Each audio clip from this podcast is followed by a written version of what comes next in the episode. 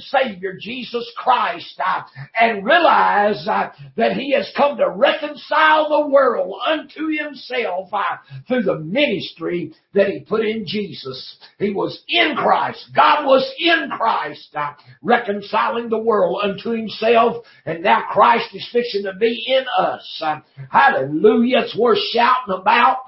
It's worth praising God about. It's worth, my God, getting excited about and drawing the uh, joy uh, from the wells of salvation one more time. Uh, hallelujah. I'll say it again. It's a great day to be alive. And I want to uh, get into this word God's put in my spirit. You know, I think I had a lot of this prepared uh, last Sunday, and the Spirit of the Lord fell on me, and I began to exhort against all these false doctrines and all these uh, people running around here calling themselves prophets and prophesying. And I begin to warn people they better know what the word says. I don't care what kind of miracles, I don't care what kind of signs you're given to who's ever preaching that word, who's ever given them signs, they better be leading you to God and they better be having you on the truth. Peter talked about being established in this present truth. And it doesn't matter the sign. Moses warned people, said if a man prophesies a sign or has a dream and it come to pass, and then he tries to turn you from God, you better get away from that man. You better put him to death.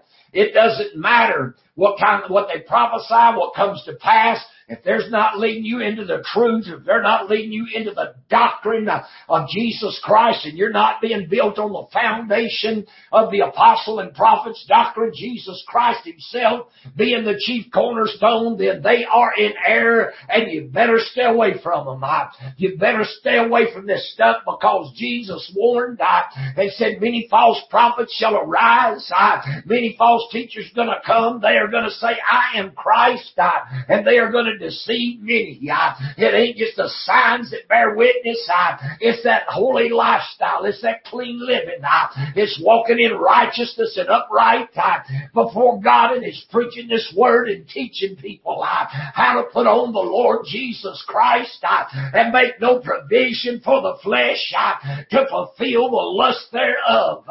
I'm telling you, I've heard people say it and I feel it. I feel that wheel turning in the middle of the wheel. I feel the Holy Ghost. I, I feel the Spirit of that man. I, Christ Jesus stepping into my soul today. I, and it's time to step up I, and come alive I, and let the Word of God rise in you. I, he said in Isaiah, he said, arise and shine for thy light is come. I, he said, though darkness will cover the earth I, and gross darkness will cover a people. I, he said, it's time for my people I, that have the light of the world living in them to ah, arise and shine and come forth. Ah, and so ah, you're going to draw Gentiles.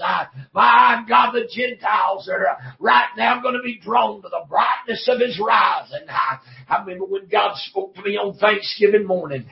He said Africa for hundreds of years has been known as the dark continent but it shall be now known as the continent of light. For a great visitation of my spirit time is rising in Africa. A move of the Holy Ghost is going to save souls by the thousands is moving toward Africa. Hallelujah. And I'm excited and there's a stir. And you know, I was telling people the other day, some of you people out there in America, y'all think y'all got God bottled up. You think you got God hemmed in? You think you so religious and so righteous that whatever God does, you're going to be in? Or let me tell you something. God don't have to start the book of Acts move. He don't have to start this restoration. He don't have to start this outpouring in America.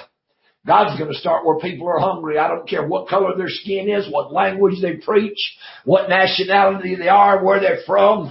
If they're hungry and they're praying and they're seeking the face of God, God's fixing to visit them. And He told me back in November of 2019, on the 28th, uh, he said, he said light is fixing to shine uh, in Africa. Light's fixing to shine. Uh, and you know in Matthew 4, and along about verse 14 or 15, let me flip over to it.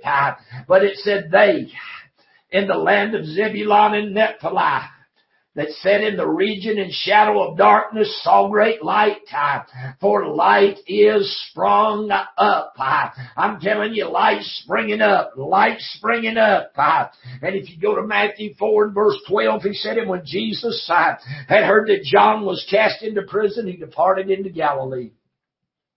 Leaving Nazareth, he came and dwelt in Capernaum, which was upon the sea coast in the border of Zebulun and Nephthalim that it might be fulfilled which was spoken by Isaiah the prophet saying the land of Zebulun and the land of Nephthalim by the way of the sea beyond Jordan, Galilee of the Gentiles, the people which sat in darkness saw great light.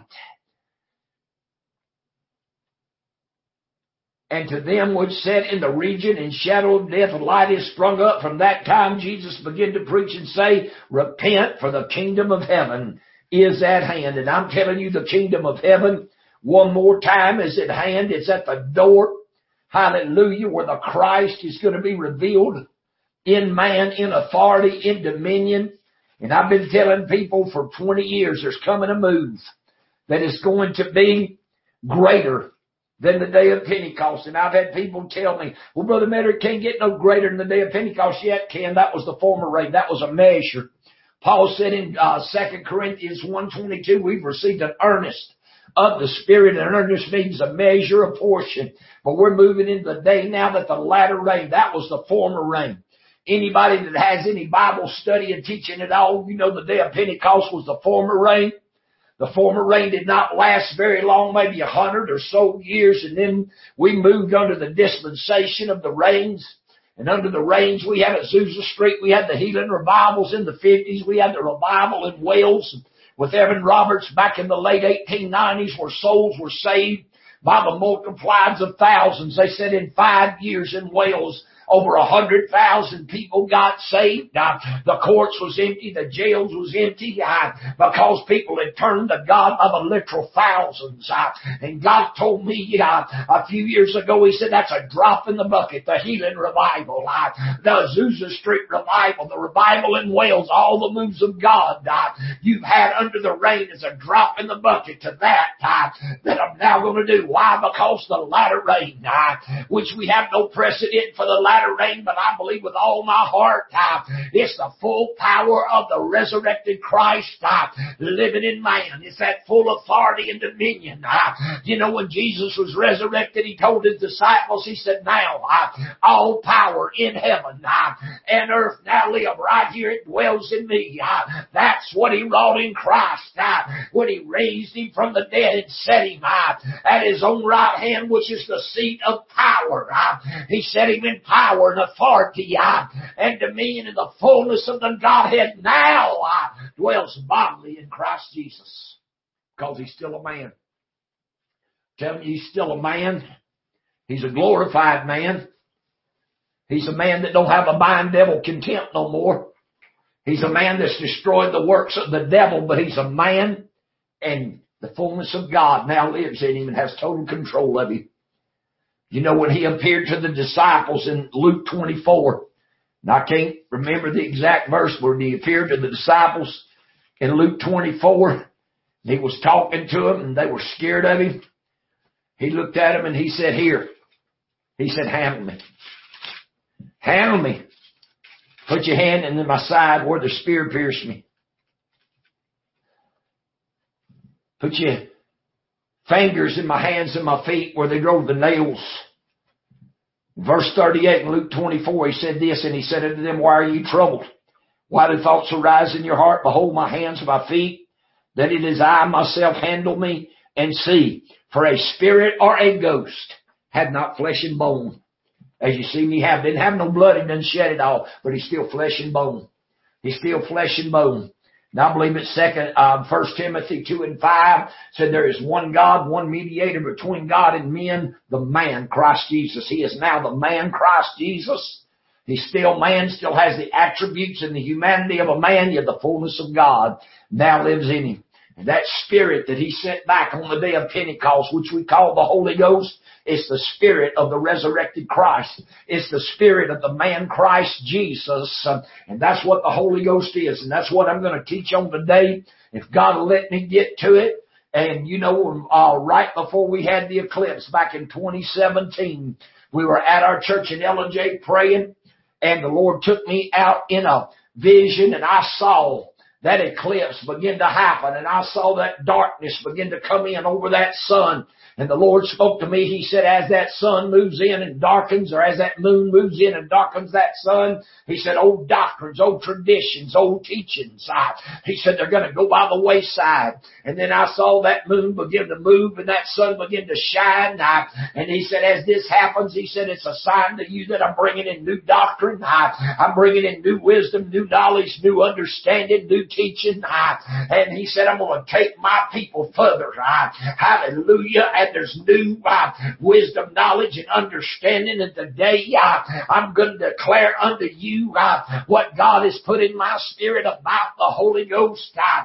and what you need to get your mind set on as to what the Holy Ghost truly is. Uh, and forget about this when you receive the Holy Ghost at all. Uh, you need to concentrate on is speaking in tongues. I get so tired of dealing with this doctrine of men that, that I have dealt with people all my life. It's come come to me, and they've been uh, they've been jumped on, they've been persecuted, they've been hounded because they didn't speak in tongues. They've been told they didn't have the Holy Ghost, and some of them was even being driven out of the church because they had been uh, talked to and ridiculed and upbraided so hard that they did not have the Holy Ghost. The Holy Ghost is not tongues.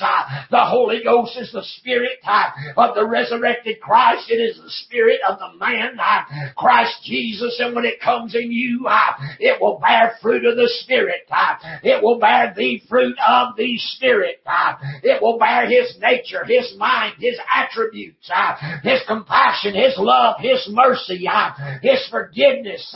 Are you hearing what I'm saying? The Holy Ghost is the Spirit of the resurrected Christ, which is the man Christ Jesus, which is the Comforter, which is the Spirit of truth. Anything you want to say about it, uh, when it comes in, uh, it's going to testify of Jesus. Hallelujah. I want to go to uh, Philippians 2. And I just quoted part of it. But if you got the notes, and I sent out notes, those of you that watch and don't get notes, and you need to email me. Give me your email address. If you're going to watch the live stream, I'll send you notes in email Saturday night or Sunday morning so you can follow along with us. Uh, but in my notes, I, I put, I truly don't believe that God's people, especially the ministers, understand the concept of let this mind be in you, which was also in Christ Jesus. Let this mind, that's what, that's what the word says in Philippians 2. And I'm going to go back and I'm going to start at uh, Philippians 2 verse 3 and I'm going to go down to verse 8. It says, let nothing be done through strife or vainglory, but in lowliness of mind, let each esteem others better than himself. Look not every man on his own things, but every man also on the things of others. Now verse 5 is what I really want to emphasize. Let this mind be in you, which was also in Christ Jesus. Look at that right there. Let this mind be in you, which was also in the resurrected Christ. Which was also in the resurrected Christ mixed with the man. When Jesus stood in that room and told him, said, here I am, look at me, touch me, handle me. He wasn't saying I'm the Spirit of God. He wasn't saying this is the Holy Ghost, which is the Spirit of God. He said, handle me. I'm not a spirit. I'm not a ghost. I'm still a man. I, I ministered with you three and a half years. I know you. I know you everyone by name. I know who you are. I can tell you everything about yourself. I'm a man. Look at me. Handle me. Put your hand right here in my side where they pierced me. Here, here's my hand. See the nail prints? Look at my feet. See the nail prints? I'm him. I'm the man. But I'm now the resurrected man full of power and authority and dominion. The full rule and reign of God now lives right here. Right here. When he come out of that tomb and ascended, put his blood on the mercy seat, paid for eternal redemption. From that point right there, the fullness of God sat down inside of him. God took his abode in him. sat down inside of him.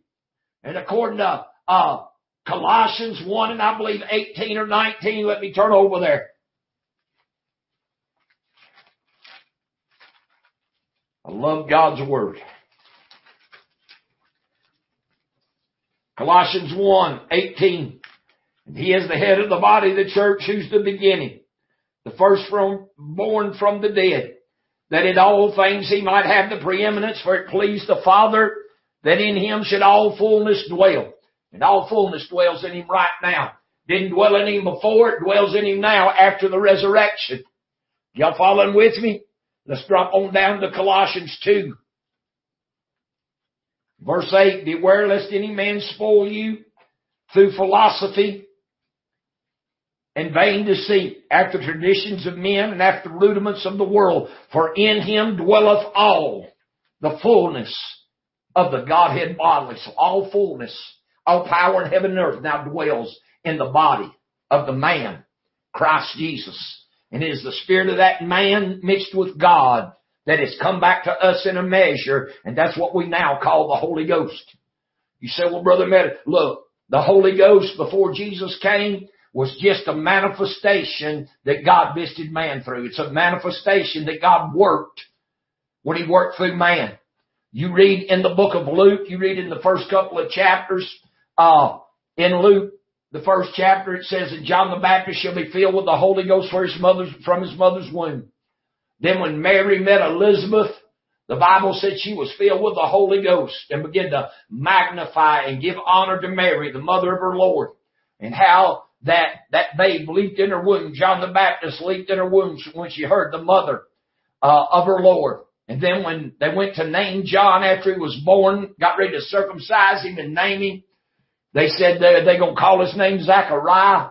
And his mother said, Noah's name shall be called John. And Zachariah wrote on a tablet and said, Noah's name shall be called John. The Spirit of the Lord came on him and the string of his tongue was loose because he'd been struck dumb by Gabriel from the day Gabriel visited him uh, to the eighth day when they were getting ready to circumcise John uh, after his birth. Uh, and the Bible said that Zechariah was filled with the Holy Ghost and prophesied. Uh, you even read Acts 10:38. It says how that God anointed uh, Jesus of Nazareth with the Holy Ghost uh, and with power, who went about doing good and healing all that was possessed of the devil for God uh, was with him. None of these manifestations uh, of the Holy Ghost is what uh, has come back to us. Uh, what has come back to us. Uh, and I want you to go with me to the Gospel of John, uh, the seventh chapter, and I'm going to try to explain this.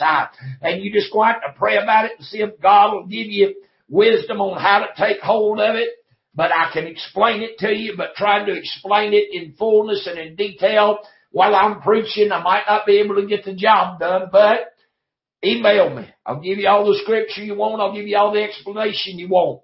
But in John 7 and 37, the last day, that great day of the feast, Jesus stood and cried, saying, If any man thirst, let him come unto me. He that believeth on me, as the scripture said, out of his belly shall flow rivers of living water, but this he spake of the Spirit, which they that believe on him should receive for the Holy Ghost. Now you listen to what this says.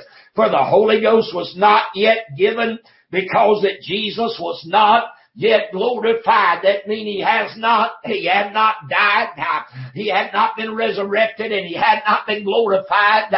Neither had the fullness of the Father taken it, uh, took its abode in him, but once it did, uh, then he was glorified, and that Spirit uh, that was in him of the God and the man mixed uh, is the Holy Ghost that is now been sent back to you and I because it's not just the Spirit of God that comes in here and floats around waiting for you to pray so you can feel glory bumps and say a few syllables and a few words in tongues.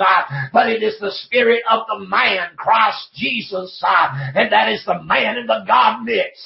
that is the man in God mix. That is the humanity of man mixed with the full power and authority of the resurrected power of Christ that we received it in an earnest and a measure, and now we're fixing to get a fuller measure of it because the ministry of the Son of Man, uh, which is the ministry Jesus had when he walked this earth, uh, is now going to step on the scene. what I saw after the Lord spoke this to me. He spoke to me on February the 13th, February the 16th, 2013. And he told me, he said, the Holy Ghost I'm sending back to my people in the last days will be the full resurrected power of Christ mixed with the humanity of man. I just come out of the office at our church in Fort Payne, locked the door, and God spoke it to me. I just unlocked the door, went back in the office, closed the door, and sat down at the desk. I said, well, what do you do with that? That's what I said to myself. I didn't even know what God had told me. I mean, when I first said it, some of you, if this is the first time you heard it, you probably said, do what, huh? Yeah. What do you do with it? What do you do with the fact that uh, I heard that audible voice of God say that the Holy Ghost that I'm sending back to my people in the last days is the full resurrected power of the Christ mixed with the humanity of man. I didn't say mixed with the carnality. I said, I said mixed with the humanity. There's a big difference. The humanity of man ain't carnal. When Adam was created, he had humanity. He did not have carnality. The carnality came to Adam when he ate of the tree of the knowledge of good and evil. So all knowledge is not good for you. There is knowledge of good and there is knowledge of evil and knowledge of evil is not good for somebody trying to walk with God. But Adam done it.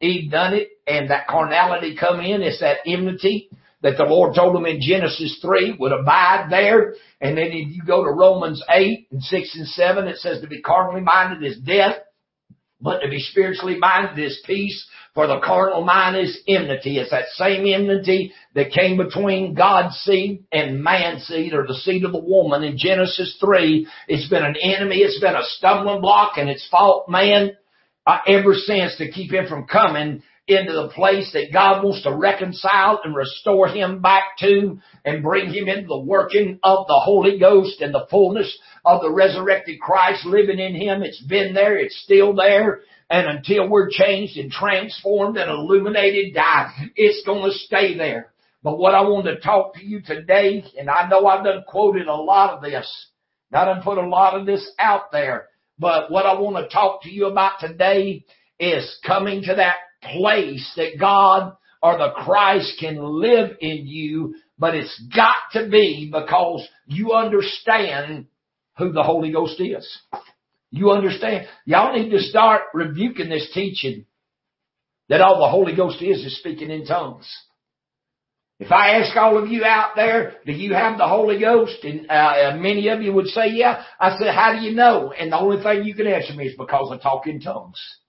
You do not know the Holy Ghost is the Spirit of the man Christ Jesus and the nature of that man, the wisdom of that man, the understanding of that man, everything he gained in his ministry on this earth, and how he grew in wisdom, knowledge, how he grew in favor with God and man, and how he waxed strong in spirit.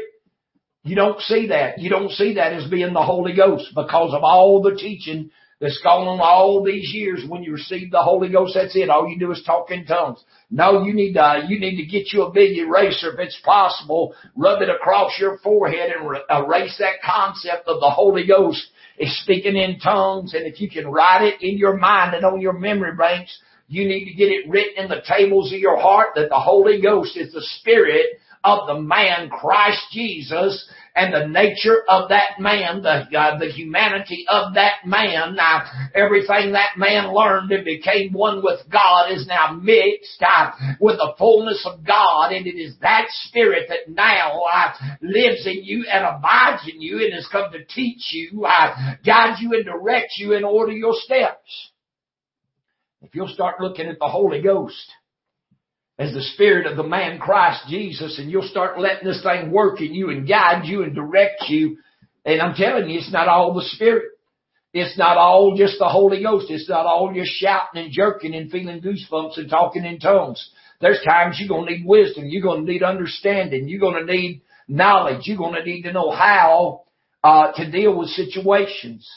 And about three weeks after the Lord spoke this to me, he took me in a vision and I saw Jesus every devil he cast out, every sickness he healed, every trial he went through, everything he faced.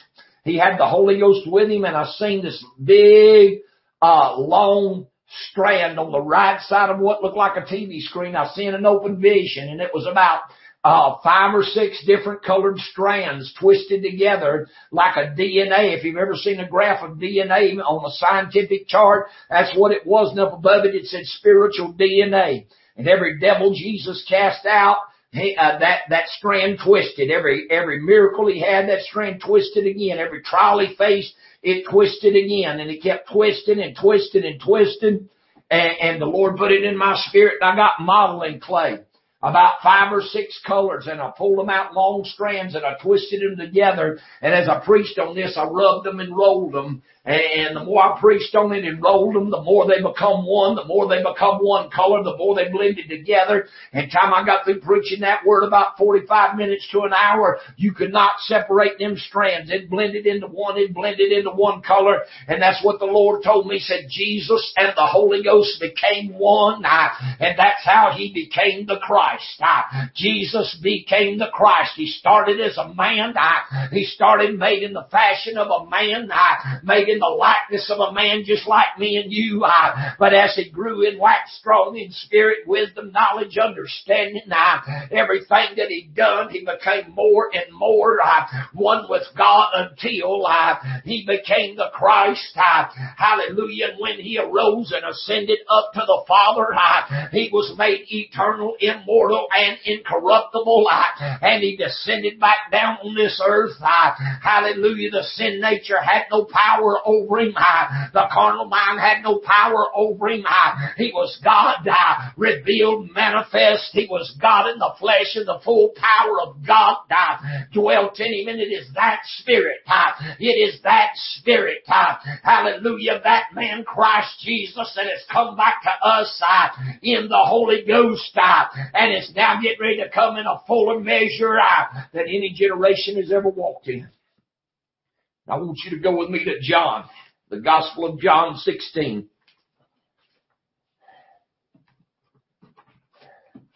If you think you got the Holy Ghost, then I want you to take this yardstick right here and I want you to apply it to your life.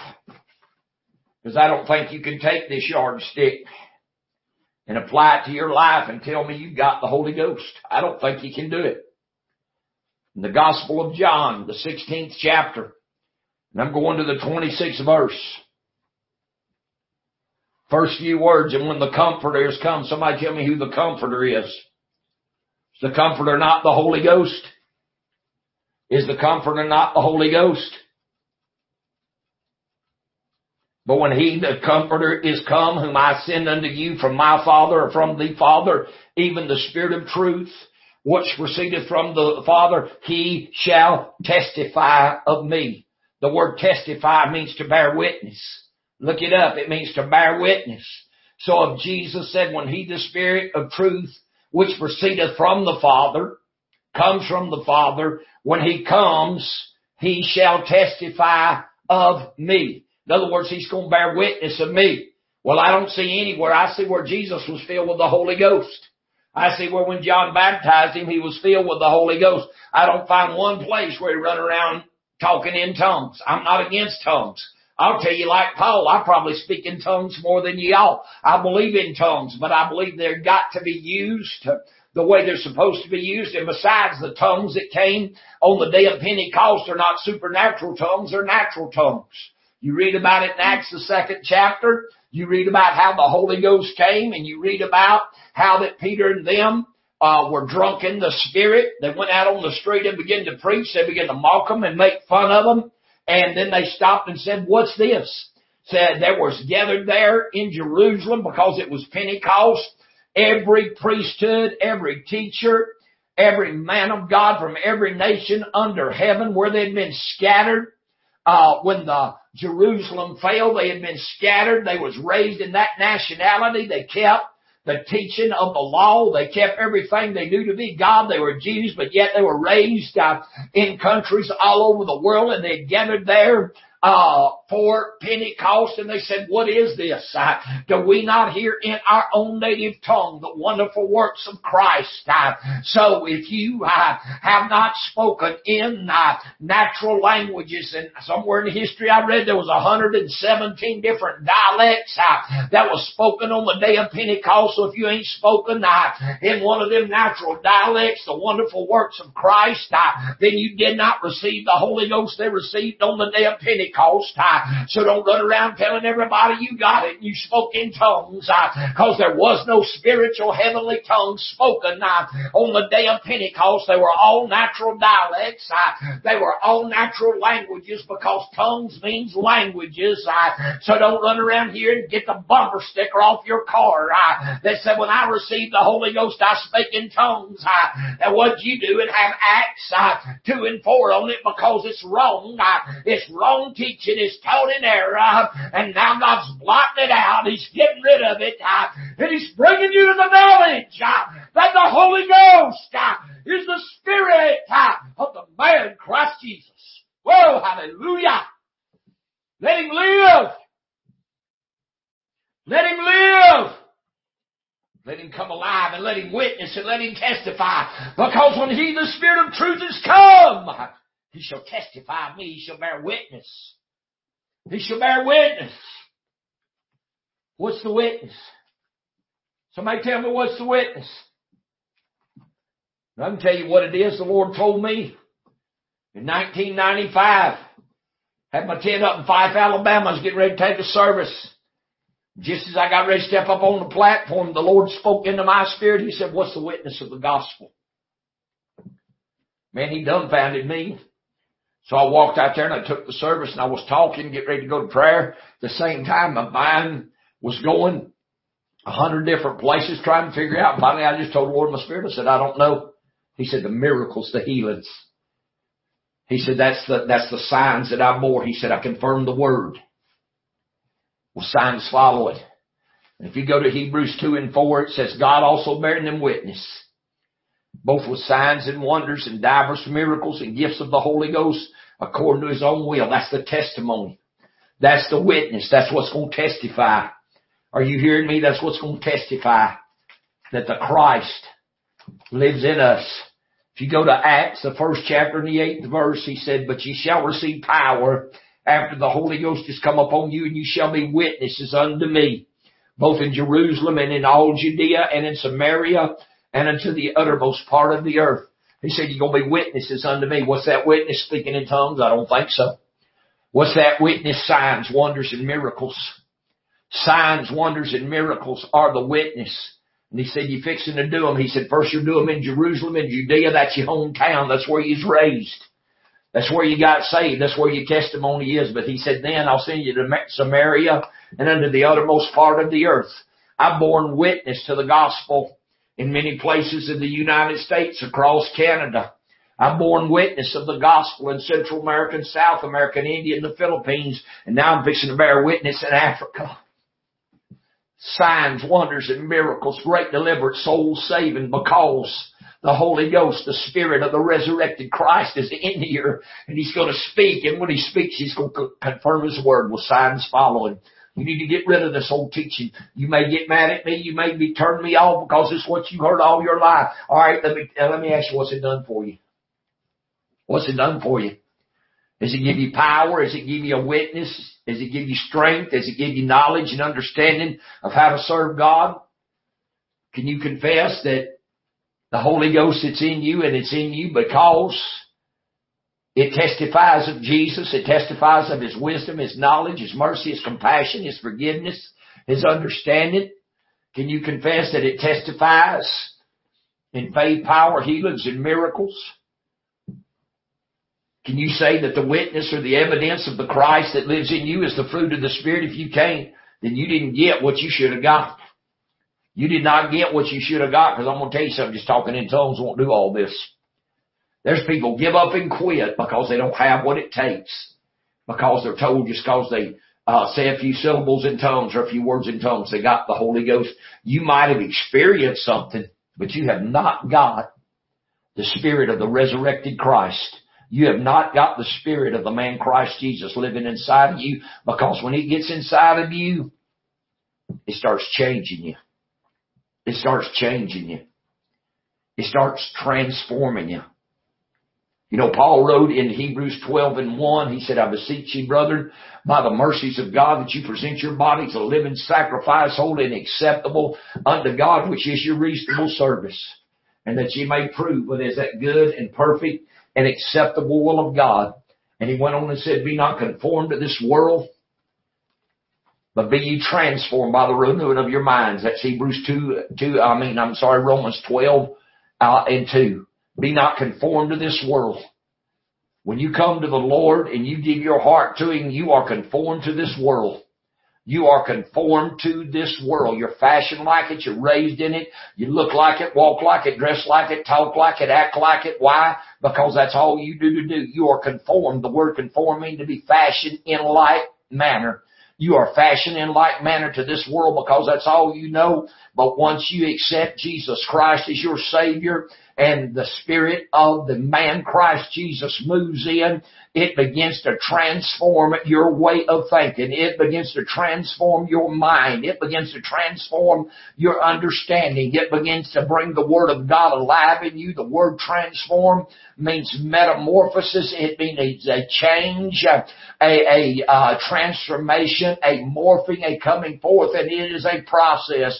You do not get saved and automatically be transformed or translated into Christ living in you and you having power, faith, and deliverance and miracles don't happen that way. Never happened that way. Might happen in the future, but it ain't happened that way up to now. It's a process. That's the reason the Bible said you are transformed by the renewing of your minds. Ephesians 4 and 23 or 22 talks about putting off the old man, which is corrupt according to deceitful lust and be renewed in the spirit of your mind and put on the new man which is created after God in true righteousness and holiness. So it's got to be the renewing of your mind. What renews your mind? The Holy Ghost, the spirit of the man Christ Jesus begins to work in your mind, begins to work in your spirit, begins to work in your heart. It lets you see different, think different, act different.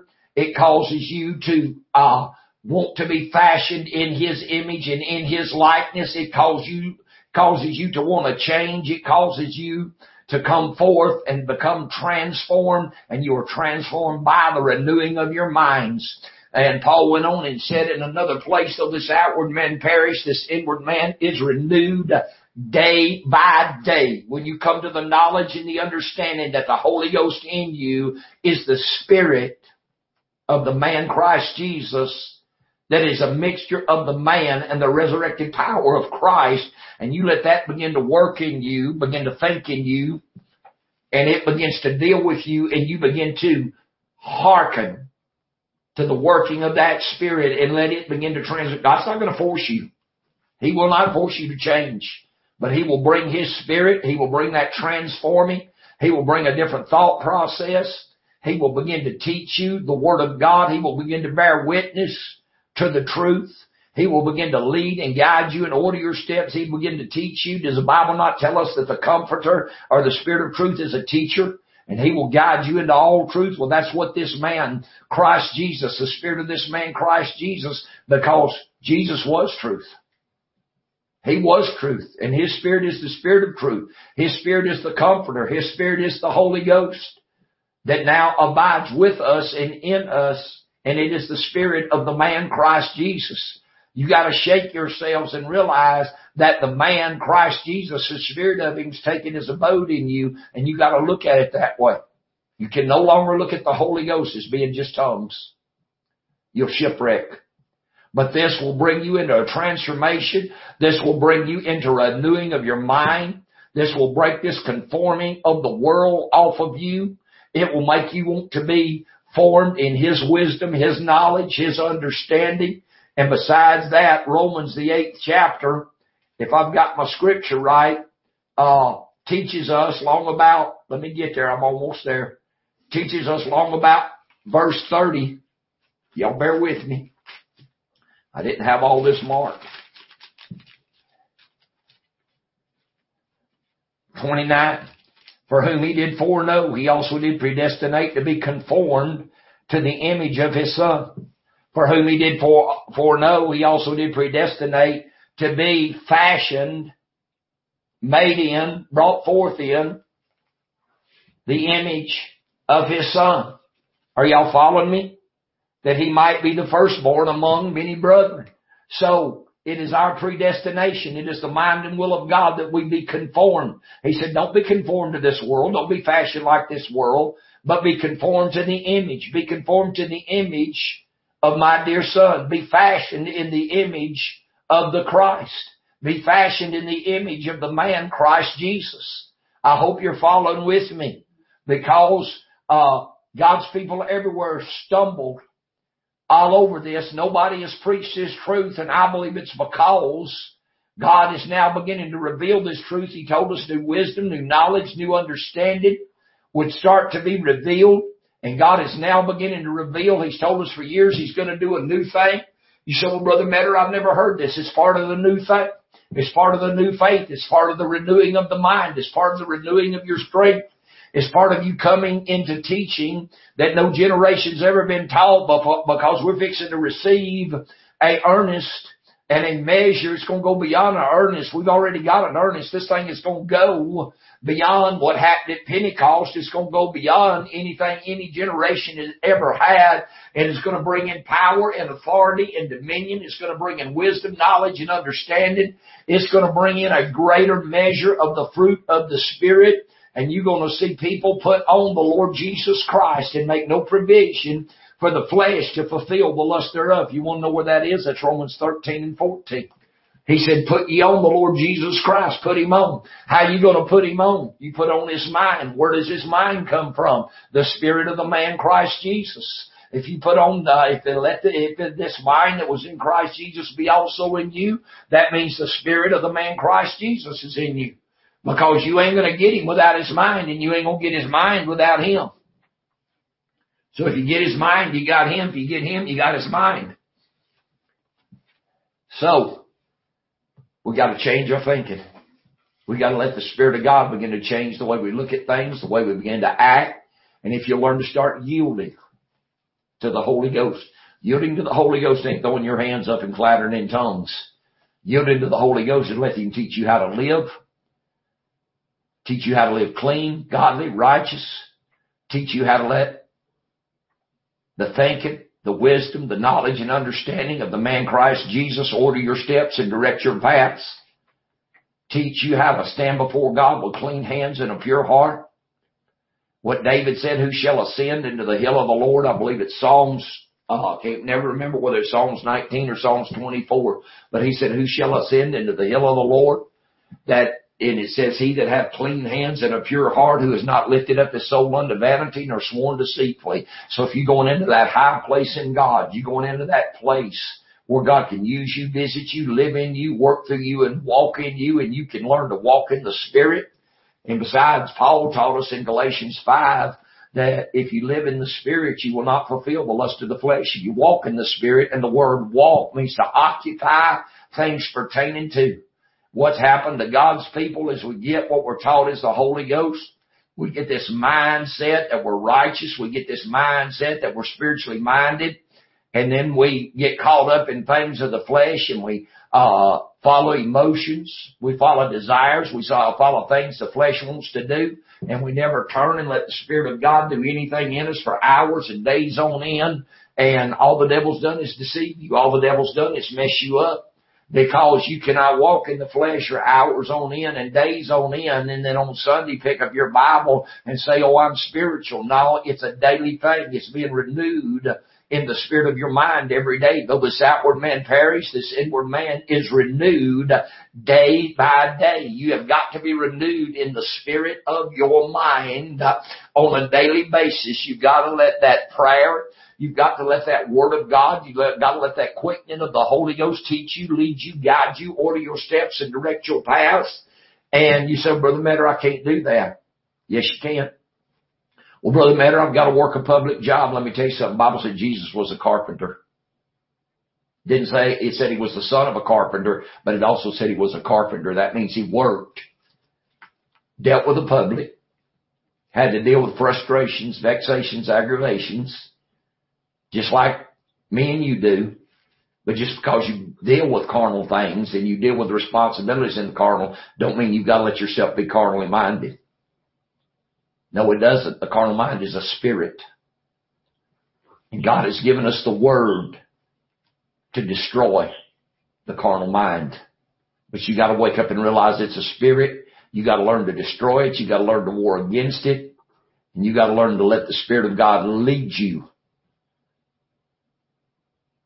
every day. Jesus came in the fashion of a man. The mind and the carnal mind warred against him because it says he was tempted in all points like as we are. There's no way Jesus could have been tempted in all points like as we are, except the carnality of the man warred against him. But the Bible said, yeah, he was without sin. You know why he chose? He chose to walk with God. Titus 2 and 12 says, teaching us that denying ungodliness and worldly lust, we can live soberly, righteously, and godly in this present world. You can do it. You just, you just can't do it by letting the carnal mind and the natural desires be in you four, five, six, seven, eight days and you will turn and pray and read your Bible for a little bit, And then you call yourself spiritual again and then you drop back doing what your natural man wants. Don't work like that. When the man Christ Jesus comes in, he begins to transform you and change you. He begins to bring his thoughts, his mind, his desires, what he has purposed, what he has predestined, what he has planned for your life. He begins to let it work in you. But you gotta yield over to it.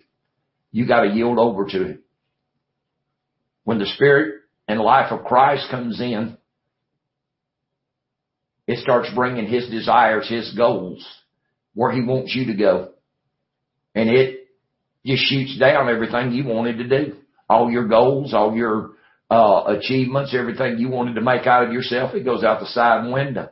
Well, what do you do? Just sit down and throw everything away? No, you learn to change focus. Can't just sit down and do nothing. But that's what a lot of people think getting saved is. They just forget about everything, sit down and do nothing, get lazy and want God to do it all. No. You let the Spirit of God change your focus. You let the Spirit of God change your mindset and teach you how to grow in wisdom, knowledge, and understanding. You, you, I mean, when I come to the Lord, there was years. I still had to deal with pub, pub, the public. I still had to do jobs. I still had to work. I still had to grow. But then in 1978, the Lord told me, he said, you go full time in ministry. When I went full time in ministry, did I get away from dealing with carnality? No, still there. You're always going to have to deal with people that are carnal minded in carnality, but you can do it in the humanity of man and you can do it with the resurrected power of Christ living on the inside of you because Jesus did it and the Bible said he didn't sin. He knew no sin. Amen. He knew no sin. He didn't choose, he chose not to sin. He chose to walk with God and be submitted. That's the reason in that garden, he said, Father, not my will. He didn't want to die. He didn't want to go through what he's fixing to have to go through. He didn't want to suffer the horrors of hell. He knew what he's fixing to go through. The Bible says, who in the days of his flesh offered up strong crying and tears that unto him that was able to save him from death. He didn't want to do that. He didn't want to die natural death. He didn't want to face spiritual death. He didn't want to face the horrors of hell. He didn't want to face all this that he knew he was going to have to go to and he was going to do it without the Father. Never in his life had he been without the presence of the Father being there with him. He knew it was there from the time he got old enough to comprehend what he was doing. He knew the Father was there. He knew what he'd been chosen to do. But on his, uh, uh, in that garden, he said, I know I know I fully understand for this purpose I came in the world. But now if there's any way, let this cup pass from me. But nevertheless, not my will, but thine be done. Our fight comes because we don't want to turn loose of our life. Our fight comes because we don't want to turn loose of what we want to do and our desires. It sets up a warfare in the spirit because the flesh lusts against the spirit and the spirit lusts or fights against the flesh. It's not to say that what you want is sin. But what you want in the natural will take you far off track from what God has predestined and foreordained for you if you're chosen of God. And you gotta learn. You gotta walk, you gotta learn to walk away from things. There's sometimes you gotta walk away from people. You gotta walk away from situations. Anything that's to hinder your relationship and your walk with God that you cannot get victory over incorporate, incorporated into your walk in your relationship with God somewhere it's going, you're going to have to purge it out of your spirit. I ain't telling you you can't get victory. I'm telling you that if you don't get victory, the carnal mind will destroy you. Situations in your life will destroy you. It will cause you to stumble and fall. And I'm going to tell you, I know I went by these notes note by note, but I've covered these notes. Now I've covered them probably and then some, and I think I said, uh, a lot of y'all two sets of notes, but they say a lot of the same thing because it hadn't been that long, uh, that the Lord began to speak to me that the Holy Ghost was the Spirit of the man Christ Jesus. You can't separate them. You can't separate them. How are you going to separate the fullness of God from, from, from the Christ? How are you going to separate? Because all the fullness of the Godhead never was bodily in Jesus. It's right there. It's in Him. It's His mind. It's His nature. It's taken Him totally over. The sin nature, the, the man nature, it, it, humanity is there because He has to identify with you. But as far as anything else, it's destroyed. For this purpose was the Son of God manifest, that He might destroy the works of the devil. And He's destroyed the works of the devil. He's not going to, He's destroyed it. And it's time for you and I to come to the wisdom and knowledge and understanding that the Spirit of the man Christ Jesus is the Holy Ghost and He's fixing to get greater. We're fixing to put on more of His mind, more of His power, more of His attributes, His nature. It's fixing to get greater and greater because we're going to put Him on.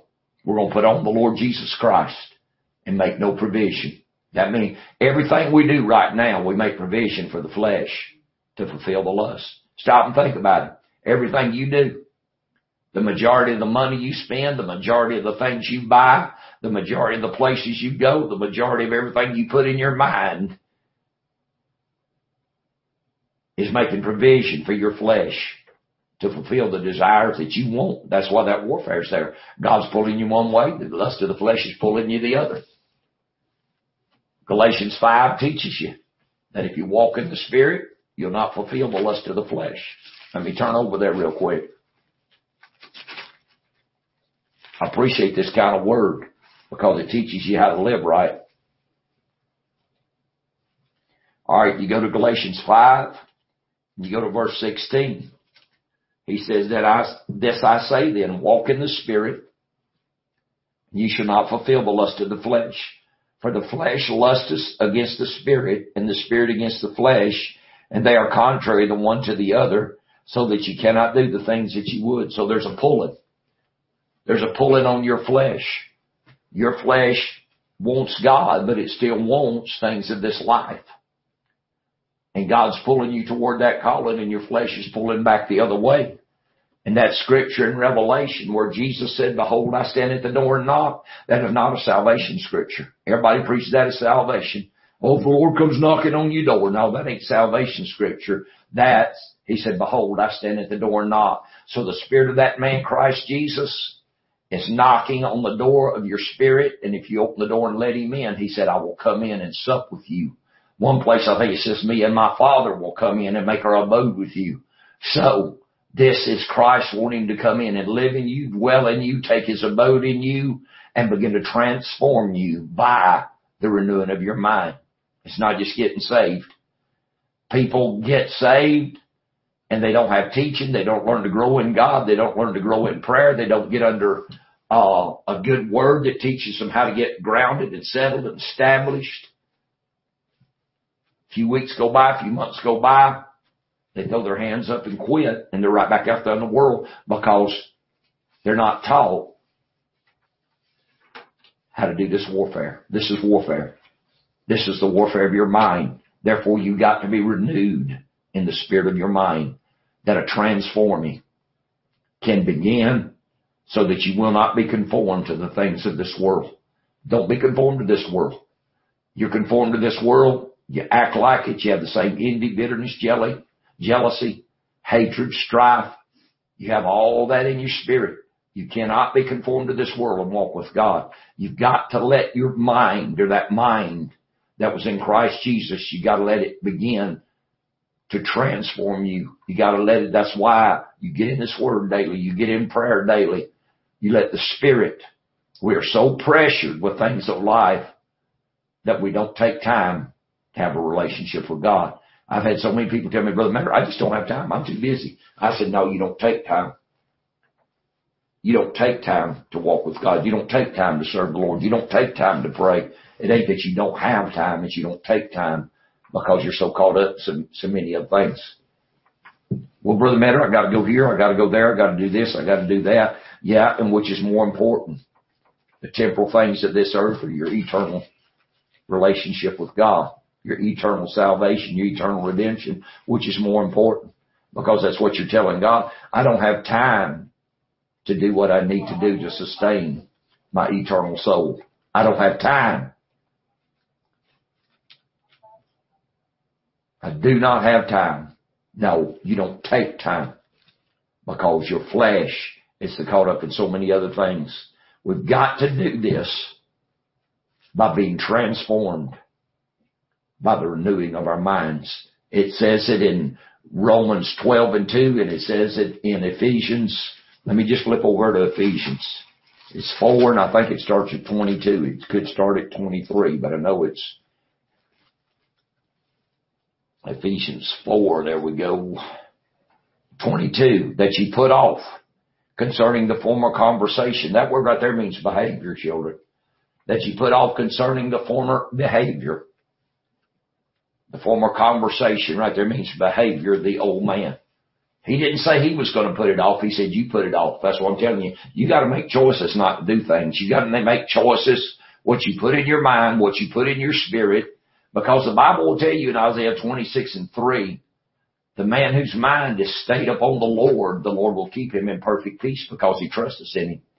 It matters what you put in your mind. It matters what you set before your eyes. It matters what goes in your ears and in your spirit and I know there's some things you don't have a choice to be around sometimes, but if you've got a choice and you entertain it and you let it come into your spirit, you're not doing what you're supposed to do to purge yourself and keep this stuff out of your spirit. All it's going to do is set up a warfare in your spirit. That's all it's going to do. It's going to set up a warfare in your spirit. And it's like my wife used to tell my son, said spirit in, spirit out. You get that spirit in you somewhere, it ain't God, you got to get it out. So you don't let spirits come in. You don't entertain spirits and you don't open yourself up to things that aren't of God. It matters what you put in your spirit. It matters what you put in your mind because you can't let everything carnal come in your mind and then have the mind that was in Christ Jesus.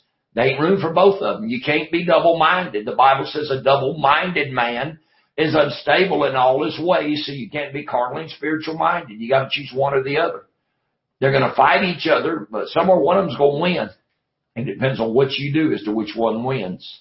So in Ephesians 4 and 22, he says that you put off concerning the former conversation or behavior of the old man, which is corrupt according to deceitful lust. See, lust will deceive you against what God wants in your life. It will deceive you. It will make you think this is what you're supposed to do and it will bring a deception against the working of the Spirit of God in your life and be renewed in the spirit of your mind that you put on the new man. See, you got to put off the old and you got to put on the new. God's not going to do it for you. God's not going to do it for you. You know, there's a scripture in Jeremiah when Jeremiah told people, he said, break up your fallow ground. I've heard people get out and pray, oh God, break up my fallow ground. God's not going to break up your fallow ground. The word of the Lord wasn't for God to break up your fallow ground. It was for you to break it up. It's for you to put off the old man. It's for you to deny the lust of the flesh. And that's what Titus said in 2 and 12, teaching us that denying ungodliness and worldly lust. You cannot control the thoughts that come to your mind. You cannot control the warfare that pops in your head, but you can put a stop to it and change your thought process and turn it to something godly. That's why Titus said teaching us to deny ungodliness and worldly lust. We can live soberly, righteously, and godly in this present world. And then Paul went on and said, and be renewed in the spirit of your mind in verse 23 of Ephesians 4. That you put on the new man, which after God is created in righteousness and true holiness. Verse 25. Wherefore putting away the lying, speaking every man truth with his neighbor, for we are members one of another. Be angry and sin not, and let not the sin go down on your wrath, neither give place to the devil. See, he teaches all these things that we have to start practicing, and all this is brought into our spirit by the renewing of the mind. By the renewing of the mind, by that mind of the spirit that comes in, it begins to renew your mind. It begins to focus you on things of God. It begins to teach you the things of God. It begins to order your steps into the things of God. So, the Holy Ghost is the Spirit of the man, Christ Jesus. It is the Spirit of the man. If you want to know, uh, it's in, uh, First Timothy, I believe. Let me turn over there. Second chapter. I get these first and seconds mixed up all the time. My wife finally told me, said that wasn't Paul's fault. He just wrote the letter. Everybody else chopped it up. And they put it in chapters and verses. I said, okay. So, uh, first epistle of Timothy, second chapter, fifth verse. For there's one God. One mediator between God and men, the man Christ Jesus, who gave himself a ransom for all to be testified in due time. So, there's one God. He's spirit. Y'all follow with me? He's spirit. And then there's man. There's men. And there's one mediator between God and men, and that's that man, Christ Jesus. Because that nature of the man that he lived with, all the temptation he went through, he was made that way to understand man. Adam was created and he failed. Jesus didn't need another created son. He needed a, he needed a son born of a woman made under the law, like he said in Galatians 4 and 4. So he brought forth Jesus. Jesus, the physical body, was not in the beginning. He was not in the beginning. All the world and things of the world were not created by the physical man Jesus. They were created by the Word of God. So the physical man Jesus was conceived in Mary's womb, brought forth, a physical flesh, blood, bone body, had the nature of a man, the likeness of a man. That's what scripture tells us. He was made in the, uh, the likeness of a man, being found as a, and fashioned as a man. Romans 8 and 3 said what the law could not do in his weak, God sending his own son in the likeness of sinful flesh and for sin condemned sin in the flesh. And he had to be made that way so he could know how to fight every temptation, know how to fight, go through every trial and overcome as a man with a measure of God living in him, same way you and I do. But he was tempted in all points. It wasn't the Spirit of God in him that was tempted. It was his man. It was the flesh man that was tempted, but yet without sin. He, he chose not to sin. He chose to be our example. He chose to show us what to do. He chose to show us we could overcome. So that man is right there between you and God. And when you're going through something and you start praying, it goes through that mediator that man, Christ Jesus.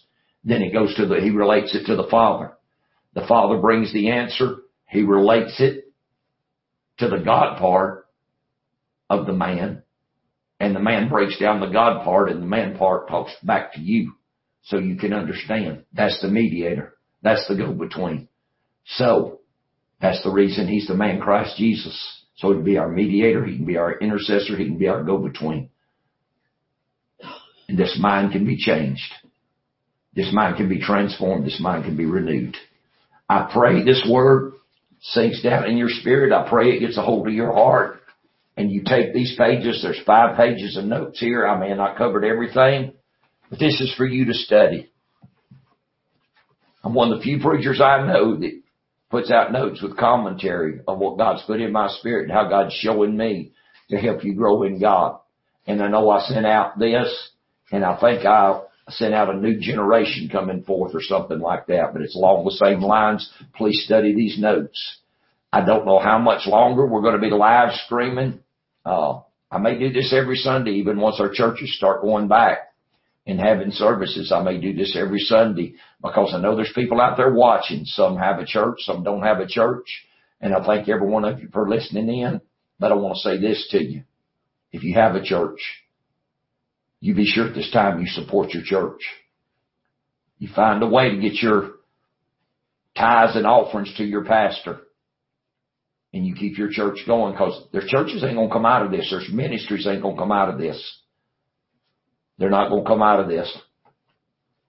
And if you appreciate this word, and this word has been a strength and a help to you, then you look right down the lower part of your screen. There's a QR code there.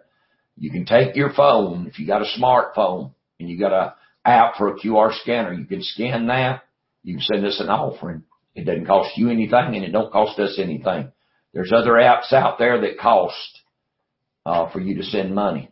If you don't want to do it that way, look right down at the bottom of your screen. There's a, there's a ribbon with our mailing address on it. It also tells you about our podcast, which are audio only, depending on what kind of cell phone you have. Uh, that we are on iTunes, Spotify, and Google Play. Uh, and you go to any of these, type in World Revivals, John Metter, uh, or Man Sent from God. I think, yes, man, it tells you there on the ticker. Just watch the ticker. But you go look for Man Sent from God on any of these, and it'll take you to our podcast. And I believe if you sign up for the podcast and subscribe to it, it'll tell you when it comes out. Just like I'm putting out all these videos three mornings a week, Monday, Wednesday, and Friday, just seven, eight minute videos. If you'll subscribe to our YouTube channel, it'll tell you when these come out. These help you in your daily dedication. They help you in your walk with God. You don't have to watch them when they come out. You can go back and look at them later. But a lot of people, they come out about six, six thirty of the morning. A lot of people listen to them and watch them while they're getting ready for work. And I've gotten so many emails and comments saying, Brother Metter, these help. Please keep doing them. Well, what I say to you is please keep us on the air. Please keep us on the air. Please help pay for this internet. Please, help pay for this equipment. We need computer and components right now in Fort Payne, our church in Fort Payne, so we can get set up to do live stream from there. We're set up here. We're set up at our church in LJ because God's been good to us. And there's some people blessed us to help us get the equipment we need, but we need it in Fort Payne too. So when I'm there, it'll be there for me or our pastor there can start live streaming uh, to places in Africa and India and different places. It's not something I can do by myself, children. It's a body ministry. I thank you for being attentive. I know this is different. I know it's new, but there's one thing about it. You can't deny the word. And that's what I've always said. It may not be what you taught. It may not be what you believed. But when you study the word and you look at it, then you got to step back and say, what does the word say? You got to follow the word. You got to follow the quickening of the spirit that bears witness with the word. I love you. Appreciate you. Please pray for us. Pray for our mission trip because we're trying to get everything set down now in dates. Say, Brother Matter, ain't this thing going to hinder? I'm telling you, this thing's fixing to go by the wayside. I just feel it in my spirit. I'm not telling you this, saith the Lord, but I feel that prophecy God spoke and said, if my people will be obedient to my voice, he said, I'll I'll move this thing and it'll be as though it never happened. So, I believe God. Pray for us. We're praying for you. Let us hear from you. You got our email address. God bless you.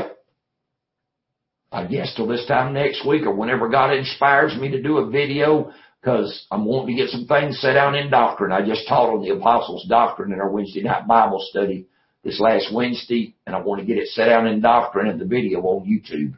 Because people need to know what they believe. There's people that do not know what they believe, just like they don't know what the Holy Ghost is, because all they've ever heard is talking in tongues. May God bless you. We love you. Pray for us. We are praying for you.